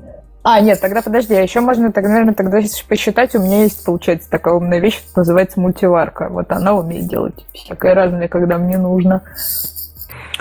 Ага. Василий, а интернет вещей мне запили. К слову, если кто, э, ну, мало кто слышал эту историю, поэтому я сейчас ее опубликую. На самом первом форуме ITV э, мы с Василием... Прошу прощения, э, Паш, повтори вопрос, пожалуйста. Я рассказываю историю, а потом тебе задам вопрос, так что слушай, ты тоже должен это помнить. На самом Ок. первом форуме ITV, в каком-то из перерывов между занятиями, я поймал Василия, мы до этого сильно много не общались, то есть мне просто его представили как человека, который может поехать тренером на форум, да, это было пять лет назад, ой, больше уже, какой год-то был, 15 ну, почти пять лет назад, четыре с половиной. Вот. Э, и э, я, в общем, Василию говорю, Василий, вот есть у меня, короче, задача, вот, интернет вещей, мне нужен умный дом, короче, построить. У меня кот, у меня частный дом, и кот постоянно открывает форточку. Ладно, он умный в этом плане, он даже защелку отодвигает, для него же нет преград. Вася, кстати, исчез из э, сервера, да, вот. Ну ладно, я пока продолжу рассказывать, надеюсь, Вася вернется. Так вот, Технично ушел от ответа. Да-да-да, технично ушел от ответа. А, и я говорю Василию, Василий, помоги мне, вот форточка потом же открытая остается, и э, дома становится холодно. Вот форточку открыл, но он ее не закрывает. И вот мы с ним в течение минут 20, наверное, проектировали устройство, которое за котом бы закрывало форточки. Притом э, сложность была в том, вы можете сказать, да там же легко, типа датчик расстояния просто, и, и все, там код пролез, и можешь закрывать. А нет, Кот еще садится иногда и сидит в этой форточке и зырит, что у него там на районе происходит. Так что здесь вот несложно. Вот, в общем, мы с Василием устно проектировали это устройство. Как вы можете догадаться, этого устройства у меня до сих пор нету. И проблема, кстати, сохраняется, тем более в этот прекрасный, э, в кавычках, теплый апрель. Вот. Э, Василий, что ты делал когда-нибудь из интернета вещей в продакшн? Как это было? И так далее. А, ну, на самом самом деле много, очень много устройств через меня прошло э, за это время. Какие-то дошли до продакшена, какие-то нет. Вот, к сожалению. Ну, на самом деле, это вызвано как раз особенностями интернета. Может, к счастью. Может, к счастью. Может, может и к счастью, действительно, да. Особенностью интернета вещей. Ну, то есть Вообще, э, многие люди понимают, что интернет вещей это такой хайповый термин, раздутый достаточно сейчас, как машин ленинг э, в свое, ну, в свое время, это, это сейчас, наверное, наверное.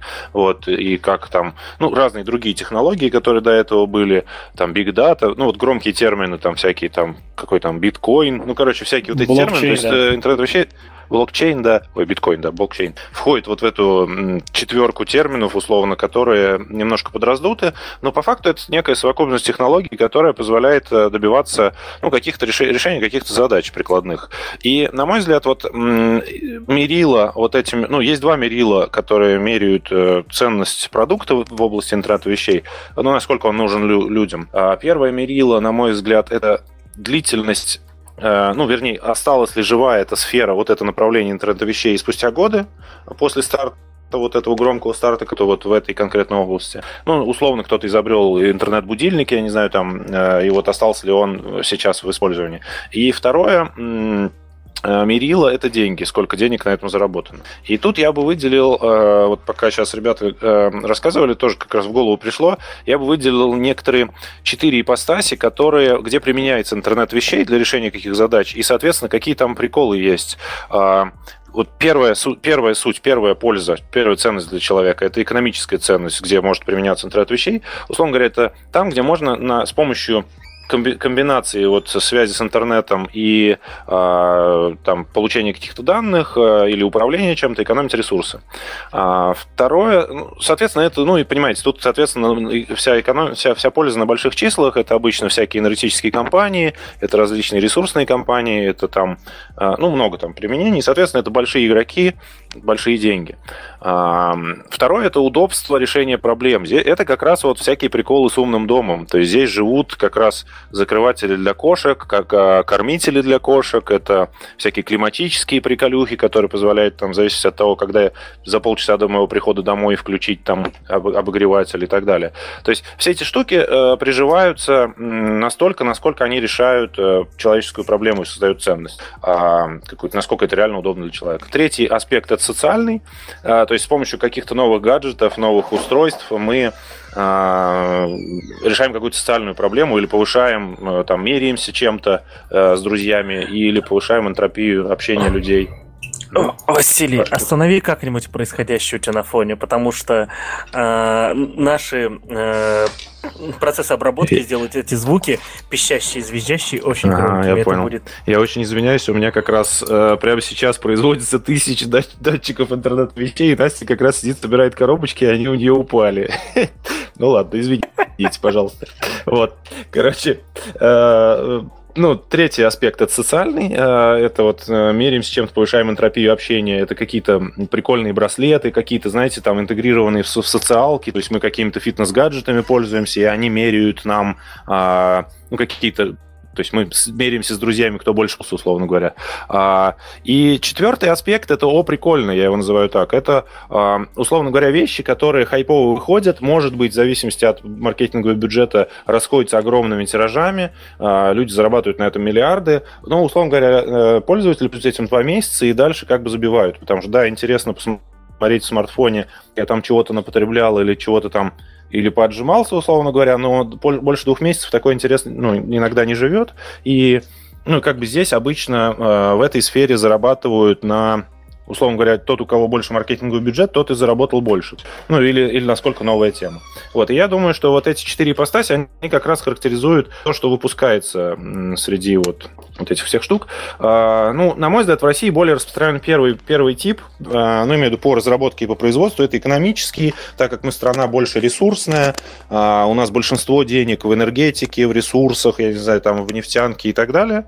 А, соответственно, большинство разработчиков интернет-вещей – это люди, которые которые разрабатывают э, ну, что-то для ЖКХ, для нефтяников, для, ну, где-то что-то считается, где-то что-то меряется, и на этих больших числах можно что-то соптимизировать, выкроить, и ну, в итоге получаются достаточно большие экономии, ну, достаточно большие деньги на этом можно э, народному хозяйству как-то извлекать.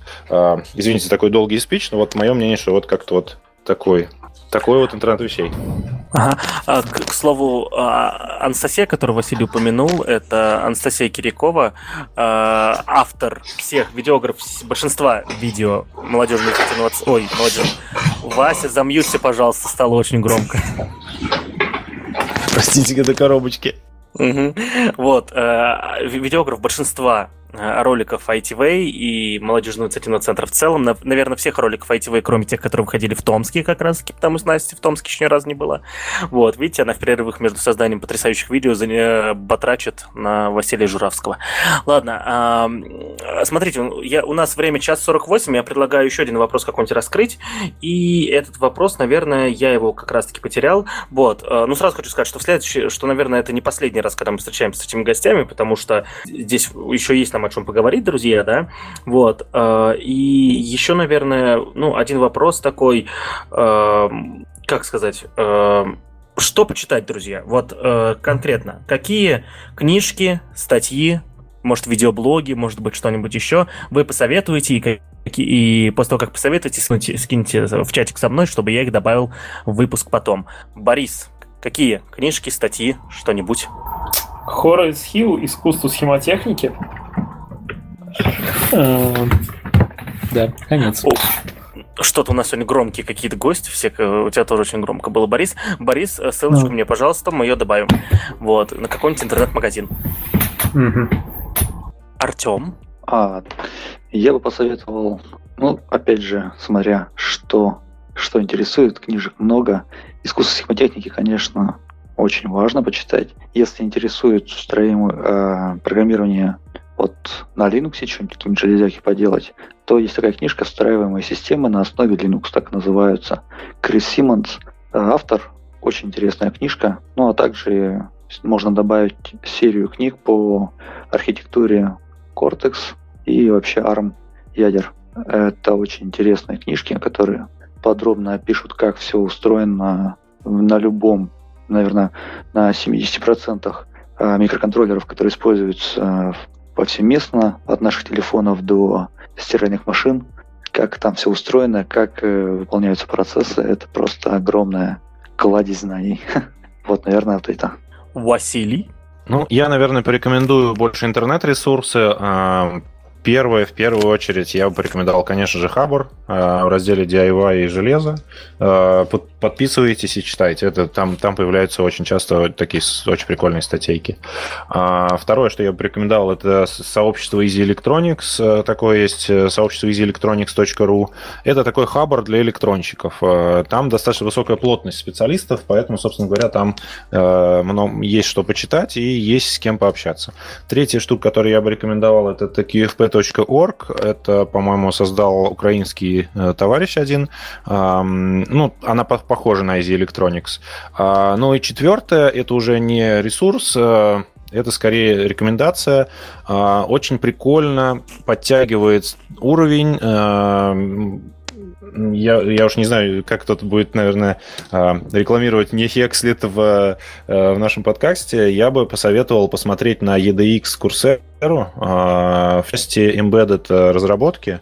Там есть очень прикольные курсы которые серьезно подтягивают такой уровень. Там, вот, например, на EDX есть 6.002 курс э, Circuits and Electronics, и дальше от него несколько ответвлений, э, которые, ну, такую мать-часть подтягивают. То, чему не научат, э, к сожалению, в наших российских вузах. Э, вот. То есть, э, ну и, конечно, хотелось бы, чтобы на Хекслете подобные курсы появились. А, но, конечно, Хекслет ответит мне тоже, что я ответил пять лет назад. Вася, сделай, вот тогда появится. Вот как бы вот когда не, пока не найдется условного, условного Василия, который это сделает, конечно. Вот. Вот такие четыре ресурса скину э, в чат. Мусина, а раз на Хекслете по этому поводу нет ничего, то, может быть, ты знаешь что-то еще? Вот, про железо, может, что-то добавить в этот список внезапно. Очень внезапно ты сейчас меня спросил, конечно, об этом. А, так, давай-ка ты мне сейчас дашь 5 минут, и я найду, что-то у меня было. Угу. Ну, в общем, э, ссылки от Мусины будут в описании. Вот. Э, ну что, давайте, наверное, заканчивать. Время час 53. Вот, больше двух часов я не вижу смысла делать. Мы обязательно еще раз встретимся с гостями, потому что вопросов навалом еще. Вот. Э, как минимум, мы не поговорили с Артемом про хакатоны. Как минимум, мы не поговорили с Борисом, каково это пачить Android под всякое нечто. Вот, Борис сейчас изменился в лице и вспомнил это, видимо, в своей жизни. Как минимум, мы не поговорили с Василием, каково это, ну, вообще так жить. Вот. Эм, ну, то есть, ну, я, безусловно, знаю, что этим гостям еще есть что рассказать. И действительно, подкаст мог бы быть и 3 часа, и 5, и сколько угодно, но столько не надо, это плохо. Поэтому мы как-то отложим. На самом деле, вы не первые гости, которых мы откладываем еще на подольше. У нас каждый первый гость в последнее время, что-то не хватает на времени на него. Вот. Мусин, нам нужны подкасты по 3 часа. Ну, серьезно. За это время люди будут уставать и больше не будут хотеть сюда приходить. А я тебе сейчас больше скажу, что нас больше никто не захочет слушать по 3 часа, потому что это э, по последним отзывам действительно тяжело. Поэтому давай-ка мы все-таки соберемся и можем делать разные эпизоды, звать их несколько эпизодов и растягивать это на большое количество эпизодов, как будто у тебя так гостей навалом. Ну да, никто не будет запоминать, что это, этот э, какой-то Борис был до этого, или можно никнеймы каждый раз придумывать гостям. Почему бы и нет. Ладно, а с вами сегодня был э, ITV подкаст, выпуск номер 21, э, выпуск от, а какое же сегодня число? 23-го, да? Сейчас посмотрю календарь, от 23 апреля. Э, в Ульяновске сейчас 22 часа 11 минут. Э, всем, всем спасибо, что нас слушали. Подписывайтесь на ITV ВКонтакте, ставьте лайки этому выпуску ВКонтакте, если слушаете нас в iTunes, ставьте 5 звезд в iTunes. Если слушаете где-то еще, там можно поставить звезды, лайки или что-нибудь, ставьте звезды, лайки и вообще что-нибудь. Всем спасибо, всем пока.